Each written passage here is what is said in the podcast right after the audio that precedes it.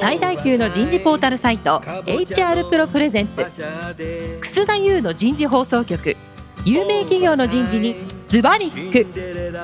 年間数百社の人事を訪問し続けている人事のスペシャリストでありシンガーソングライターとしても活躍する HR エグゼクティブコンソーシアム代表の楠田優が有名企業の人事や人事をサポートする専門家を招いて企業が抱える課題や実際の事例を紹介しながら解決策を模索していきます。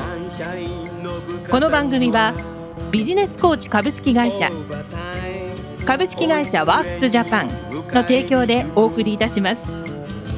管理職の僕があとはやるから。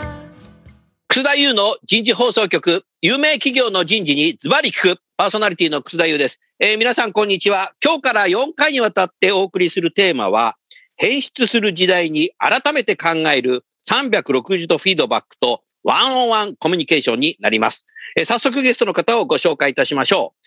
積水ハウス株式会社執行役員人材開発担当の藤間美希さんです。藤間さんどうぞよろしくお願いします。はい、藤間です。よろしくお願いします。続きまして、ソニーピープルソリューションズ株式会社代表取締役社長の望月健一さんです。望月さんどうぞよろしくお願いします。はい、えー、望月です。よろしくお願いいたします。もう一方、ビジネスコーチ株式会社代表取締役、細川薫さんです。細川さんどうぞよろしくお願いします。細川です。よろしくお願いします。細川さん、はい。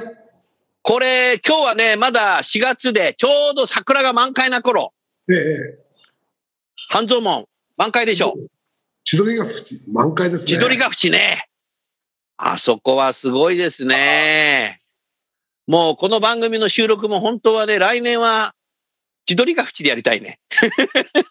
桜餅食べて。桜餅食べて。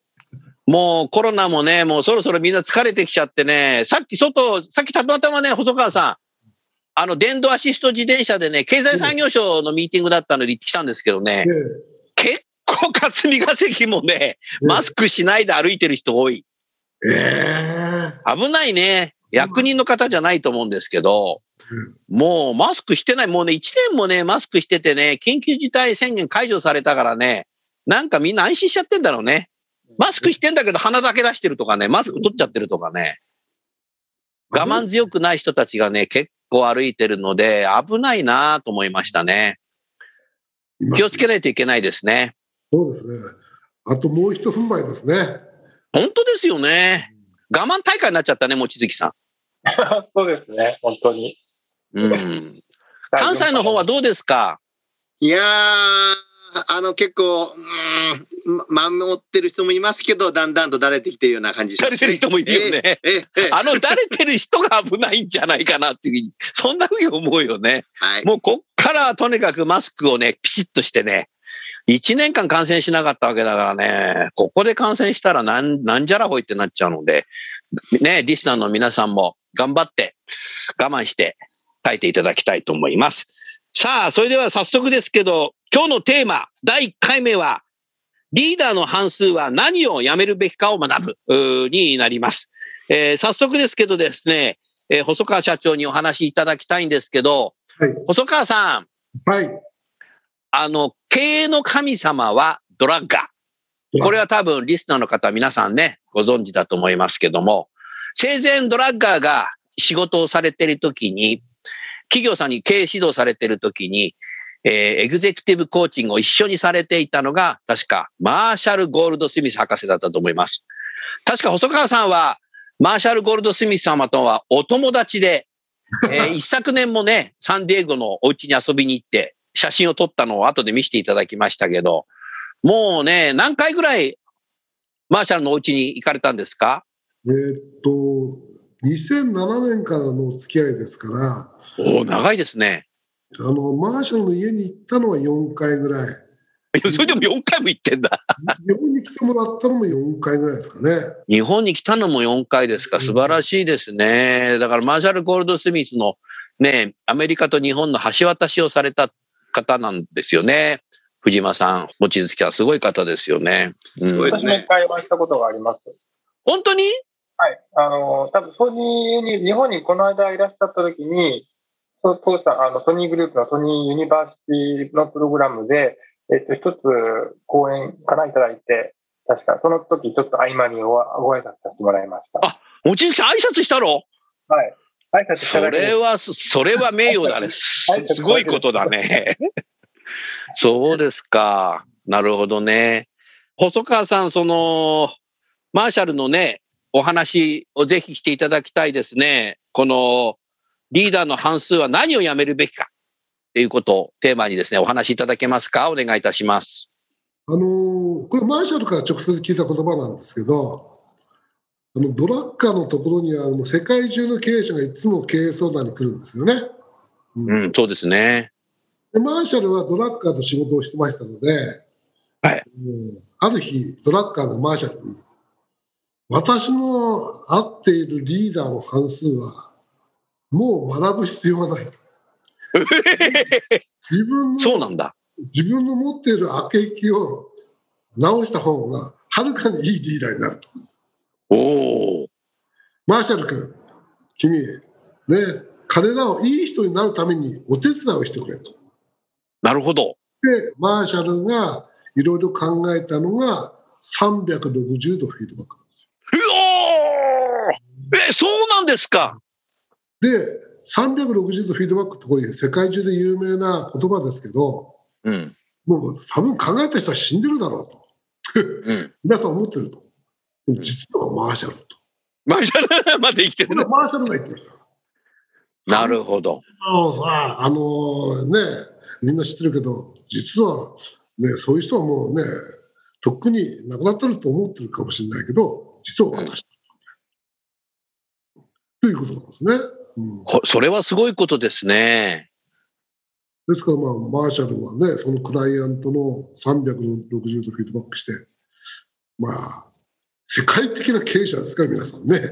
うん。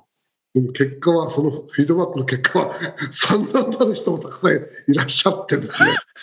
そうか。非評価者がそこのアメリカの有名な企業のトップなんだ。トップなんですね。非評価者なんだ。うわ、ドキドキ。まあ、言えない話もあるし、言える話もあるんですけどね。でも、一般的にね、細川さん、日本でさ、大企業の社長に360度サーベイやるんで、非評価者になってくださいって社長に言える人ってなかなかいないんじゃないかなと思っていて、よく言う社長の首に誰が鈴つけに行くんだみたいのあるんだけど、藤間さんそういうの難しいよね。いや、難しいですし、こ俺はできるリーダーから社長になってんだぞ、藤間とかって言われないですかね。おっしゃる通りです。一般論として難しいよね。でもやっぱりドラッカーとマーシャルから、マーシャルから直接社長に言うっていうのはできそうですね、それは。あの、多分アメリカもそうですけど、人事からは言ってないですね。人事からは言ってないんだ。多分あの、経営層から言いますね。あ経営層から言う。うんだからもう利害がまずいじゃないですか。うん。アメリカの場合だって経営層は全部外部なので、非常勤取締役なので、経営者そこから言うってことだね。望月さん、今縦に首振られたけど、それのがいいのかな？ソニーはもうマネージャーレポートは社長から全ての階層のマネージャーが部下が回答を拒否しない限り部下が選んで答えることができる仕組みになっているので、まあ、正確に360でなくって180度未満ですけども、うん。あのでもそれは社長もあの役員も全員受けれるし、社長も受けれるんだ。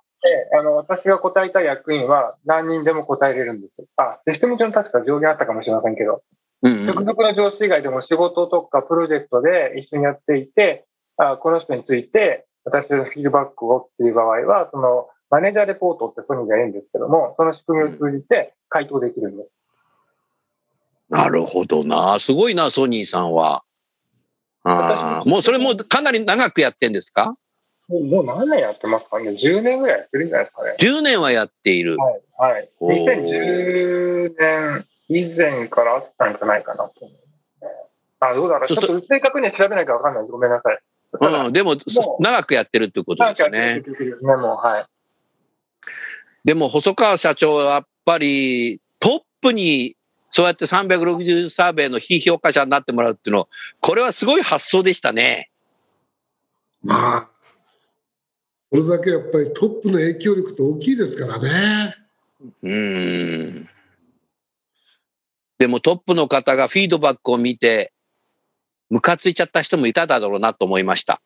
まあ、これ、あの、本に書いてあるからもうオープンにしてもいいと思うんですけど、はい。えっと、ウォール街って映画があるじゃないですか。はい、あります。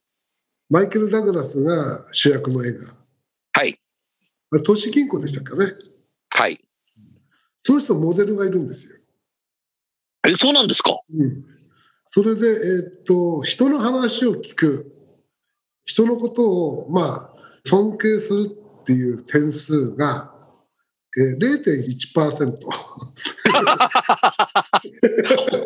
本当ですか？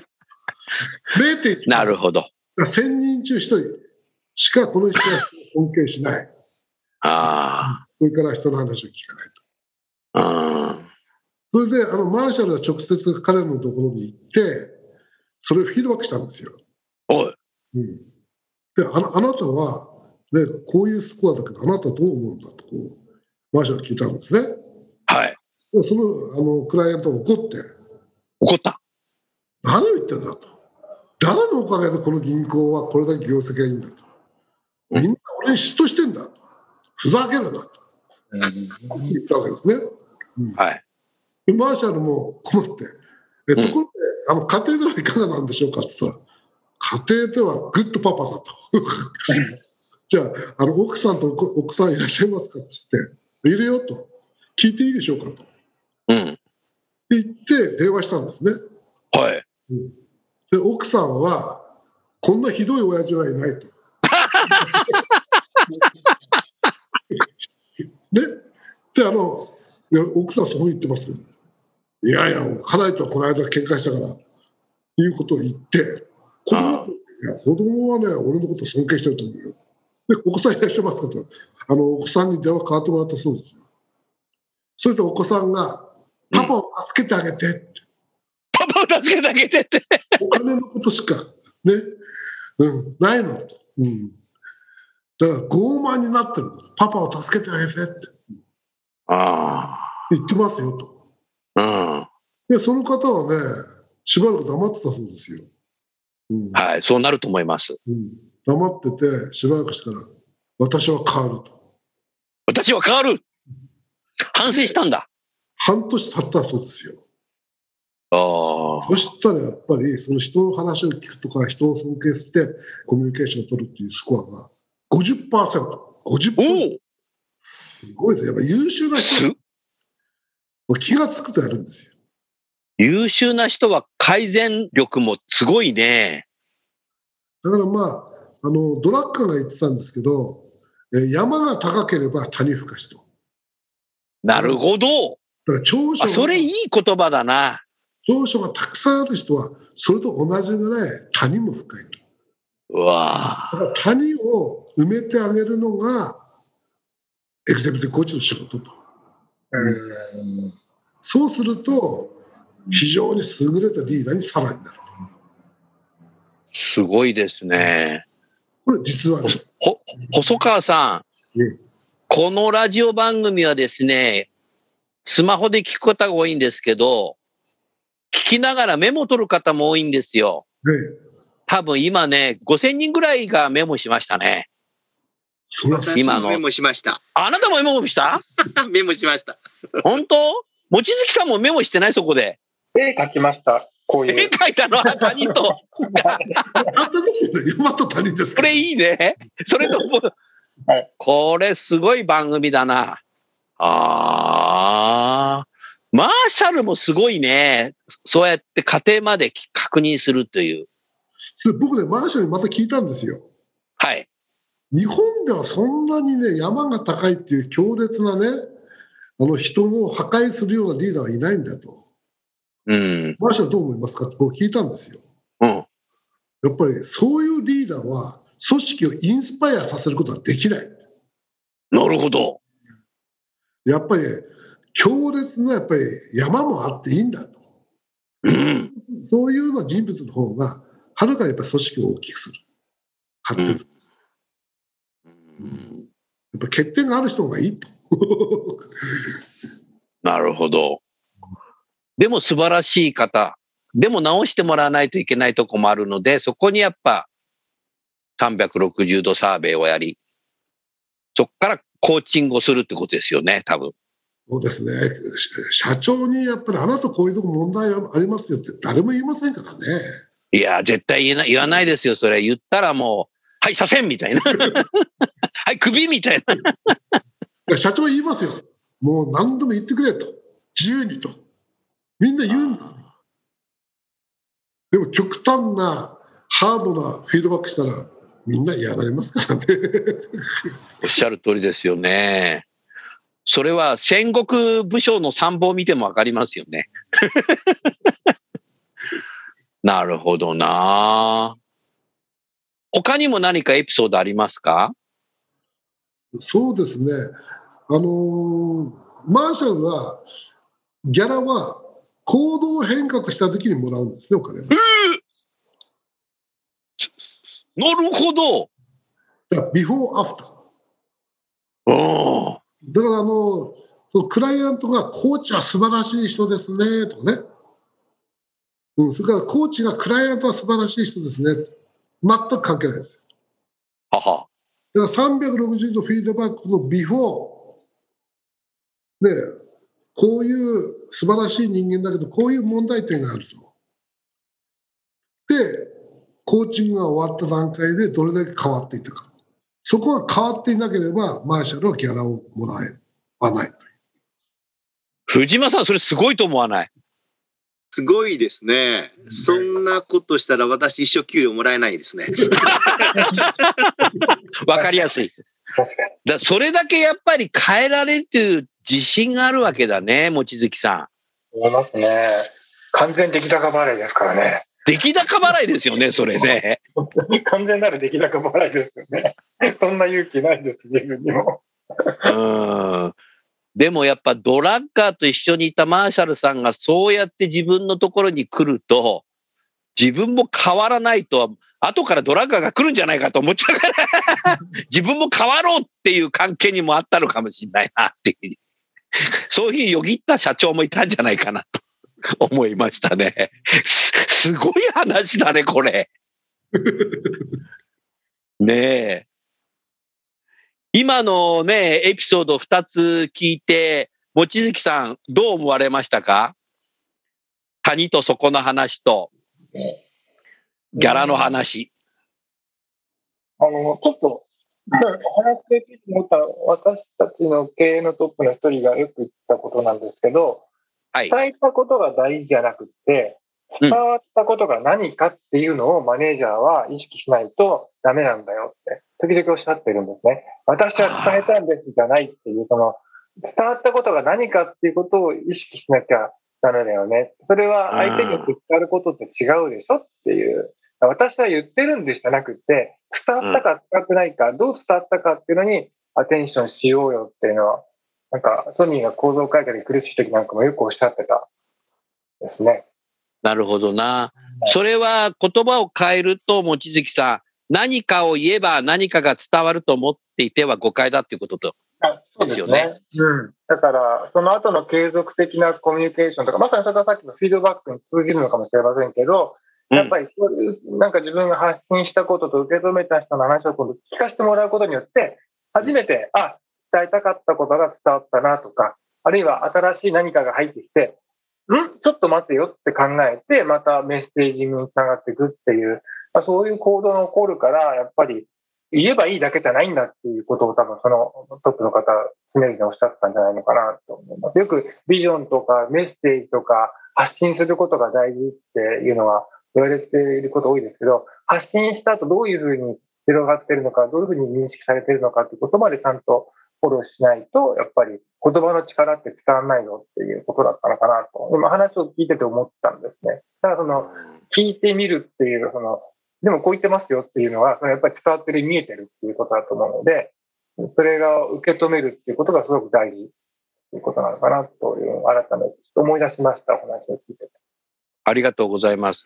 同じ質問になりますけど、藤間さんはいかがでしたか、はい、えーっと、私思い出したのが、あの、私があの、最初にアメリカに駐在した時、藤沢薬品で、うん2001年駐在したんですけど、360度評価を入れようと、あの、現地の人事部長が言って一緒に動いたんですけれども、はい。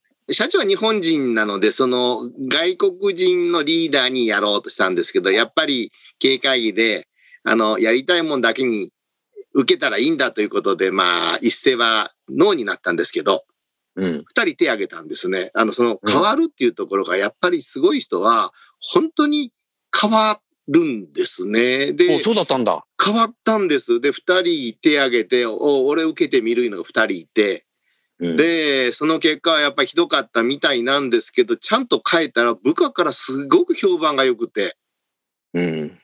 うちのボス変わったって。で、その組織がぐんと良くなったので、他のエグゼクティブが、うんじゃあ俺もってなったんです。なので、やっぱりすごい人って、変えると気がついた時の行動はすごいっていうのをふと思い出しました。なるほどな。今のね、お二方の話を聞いていて、細川社長、多分人間だけがフィードバックされた時に、ムカついたとして、ムカついて時間がしばらく経つと反省して、反省の後にちゃんと直そうっていうものが人間だけがなんかあるような気がしました。そうですね。他の猛獣とかななさそうですよね。ないです、ねむ。ややられてムカついてなんか疲れて寝て起きてみたいな忘れちゃったみたいまあそういうなんか肉体的なね、やられて悔しいとかそういうのあるかもしれないけど、精神的にこう、フィードバックされると、うん、胸をえぐられるような感じしますからね。な、うんなるよね。えああれはすごいな強烈ですね。みんな超エリートの自負心がありますから。本当ですよね。俺は正しい。俺は正しい。俺は実績出してきた。正しいからトップなんだ。それを常に頭の中にずーっと思ってるんです。俺は成功者だ、俺は成功者だ。マーシャ言ってましたけど、私は成功した、私は成功した、私は成功した。それがエゴになるんですよね。ああ。エゴになる。だから他の人たちの痛みがわからない。うーん。だからあのフィードバックしてですね、エグゼクティブの方こう言うんですよ。このフィードバックがね、私は承知してたよ。なるほど。計算づくだと。計算づくだと。自分は分かってんだと。あえてこういうふうにね、行動を取ってるんだと。いや、破壊的あそうかな。あ、エグゼクティブの方ってそう言いがちですね。極端に負けず嫌いなんですよ。負けず嫌いの方がやっぱトップになる。でもそれはそうだって感じですよねそれ。はそうです。ああ。でもさらにその方を変わっていただいて、50%改善した。またさらにすごいリーダーになって、トップになっていくってことですよね。だから、僕もサラリーマン生活22年やってますけど、はいアメリカ企業で、あの、凄まじい勢いで伸ばすような人って、なんか強烈な個性の人多いじゃないですか。ああ。あの、アップルのね、社長とかね、すごいじゃないですか。スティーブ・ジョブズ？うん、あと、イーロン・マスクとかすごいじゃないですか。ああ。みんなすごいね。ああいう人いたら、あの、望月さんとか、藤原さんで来てるああいう人いたら、最後まで生き残っていけんですかね社長までなれるんですかねああいう超個性的な人。も う、のあの、自ら出ていってるんじゃないですか。あの、多分居場所がなくて、しんどくて、あの、私の弟がそのタイプで、もう7つ下の弟が。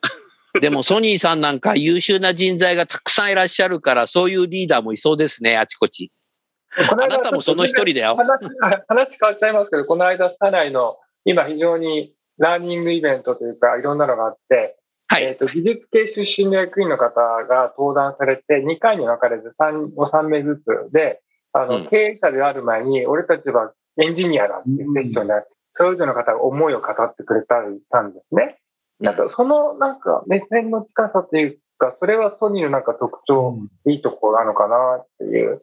では、確かにじ責任上、マネジメントのレイヤー上で責任を持っていて、経営者とか事業部長責任もちろんあるって、事業本部長みたいな感じあるけれども、でも、その前に自分はエンジニアなんだっていうことをすごくおっしゃった。でそれと自分がどうやってこの道を歩んできたのかっていうことを振り返りつつ、なんか価値観みたいなことを共有してくれたんです。なんかそういう近さはすごくあって、うんなんだろうな、あんまりそういう方感じないんですよね、社内にいると。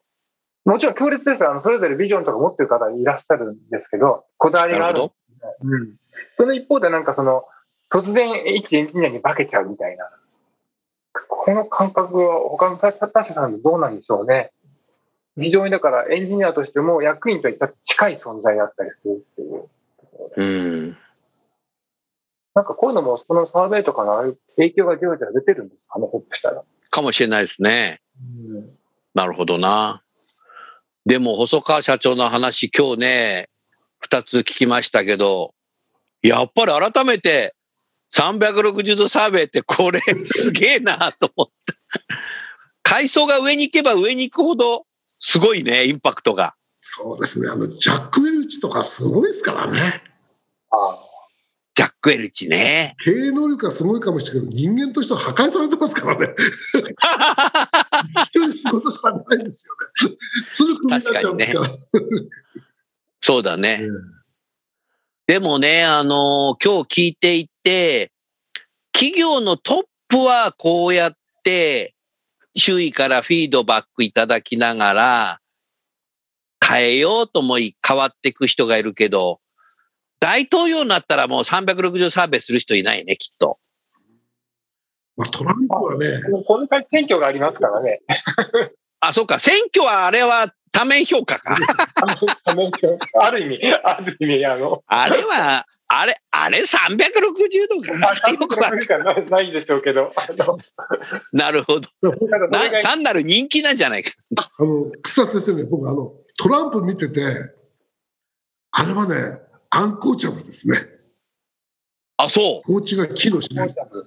あ、コーチに機能しないんだ。今度じゃあもう、あのーコロナがなくなって、細川社長、マーシャルの家に遊び行ったら、今の質問してみてい。や、しました、この間。あ、もうしたの？いや、マーシャル、トランプどう思う？おういやトラあのマーシャル、とにかく大統領選挙が終わるまで我慢するしかない。我慢するしかない。そういうルールだから。もう、マーシャルも手挙げ。なるほど。リスナーの皆さん、企業でよかったですね。アンコーチャブルだっていうのはなんかすごく興味がありますね。なんか、興味ある。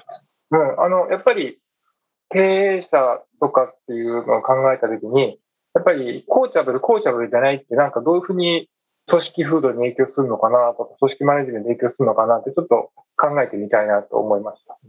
うん。なるほどね。はい。それではちょうど時間になりましたので、今日は、えーこれで終わりたいと思います。来週、第2回目は、他者からフィードバックを受け入れて変えるべきところを変えられる能力とは、あになります。それでは、えー最後にゲストの方をご紹介して、今日の番組は終わりましょう。テキシーハウスの藤間さん、ソニーの望月さん、ビジネスコーチの細川さん、どうもありがとうございましたありが。とうございました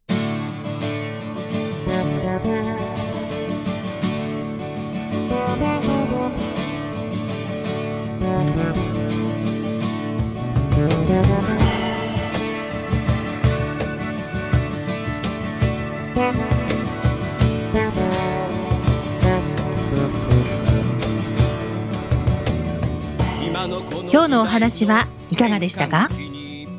楠田優の「 The Times Will Change 時代は変えられる」とともにエンディングといたします。この番組は日本最大級の人事ポータルサイト HR プロのウェブサイトからもお聞きいただくことができます。HR プロでは人事領域で役立つさまざまな情報を提供しています。ご興味がある方はぜひウェブサイトをご覧ください。この番組は人と組織の生産性を高めるビジネスコーチ株式会社。企業の人材採用支援キャリア支援を通じて人と企業の持続的な成長と価値創造に貢献する株式会社ワークスジャパンの提供でお送りいたしました。それでは来週もお楽しみに。帰ら